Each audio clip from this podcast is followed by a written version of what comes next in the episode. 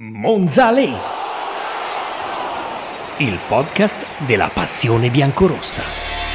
Bentornati a Monzale, il podcast della passione biancorossa, sempre con me, Michael Cuomo, pronti a scendere in campo con il Monza a Marassi domenica contro la Sampdoria. Pensate un po', 12 i precedenti contro i blu cerchiati, una sola vittoria, era il maggio del 79. Per il resto poi qualche pareggio, l'ultimo incrocio, una sconfitta, 4-2 era il giugno del 2001, era la Serie B. Quell'anno per il Monza poi termina con la retrocessione e di fatto è l'inizio di una fine che poi si è risollevata soltanto nel 2018, 28 settembre, quattro anni ieri. Era il giorno in cui Adriano Gagliani ad Assolombarda dava vita alla nuova era del club Brianzolo, l'era romantica. Sarà romantico, diceva, infatti è stata romantica la giornata di ieri, 28 settembre 2022, il quarto anniversario con la D Brianzolo in Lega Calcio per rappresentare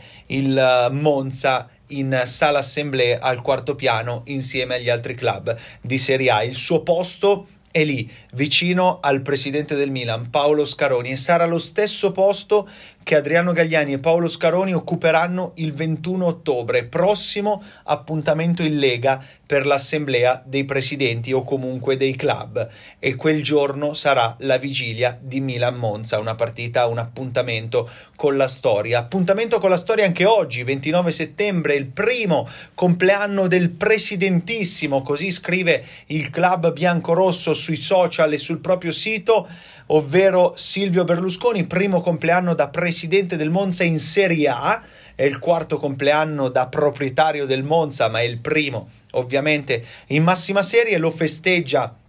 reduce dalla vittoria contro la Juventus e da quattro punti in due partite che sono il viatico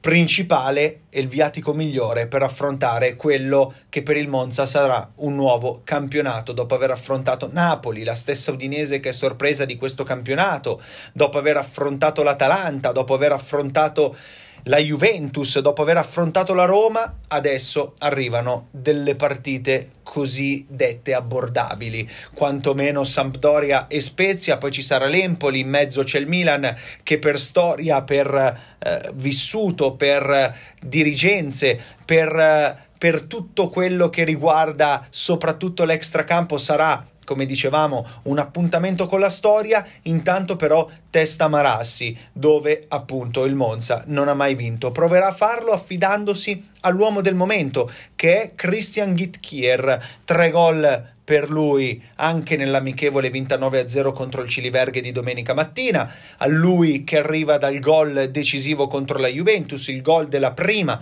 storica vittoria del Monza in Serie A, lui che fin qui ha confezionato in campionato 90 minuti, sì, ma divisi in tutte le sette giornate e soprattutto sempre da subentrato. E contando il gol in Coppa Italia contro il Frosinone anche lì da subentrato utile fondamentale, decisivo per il 3-2 finale e per il passaggio del turno sono un gol ogni 54 minuti. Per l'attaccante danese che ha saputo sfruttare i suoi momenti, ha lavorato sodo, non si è fatto prendere e trascinare negativamente dalle sirene di mercato che lo vedevano sempre più lontano dai biancorossi quando in estate arrivavano i Petagna e si parlava dei Cavani, degli Icardi e dei Dybala e adesso sarà lui con ogni probabilità a vincere il ballottaggio con Dani Mota per chi inizierà la sfida di domenica. È sicuramente una sfida molto importante alla quale il Monza arriva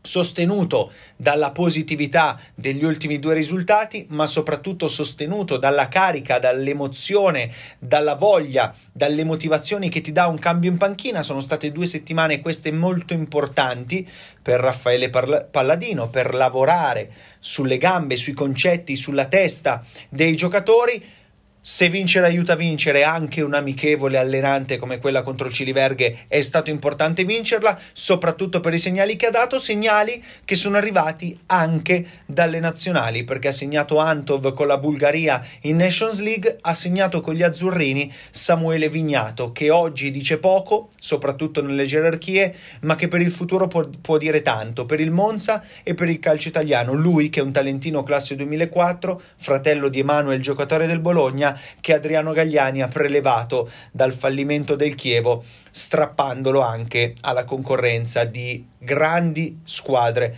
europee. A proposito di corsi e ricorsi storici, quattro anni fa la prima storica partita del Monza targato Silvio Berlusconi Adriano Gagliani si giocava a Ravenna, campionato di Serie C. Ravenna Monza finì 1-0, adesso è sempre in trasferta, quattro anni dopo. Cambia però il palcoscenico perché si va a Marassi contro la Sampdoria di Giampaolo. Insomma, c'è una storia che sta alle spalle e che dà valore al presente del Monza. C'è una storia futura che il Monza vorrà scrivere a partire già da domenica.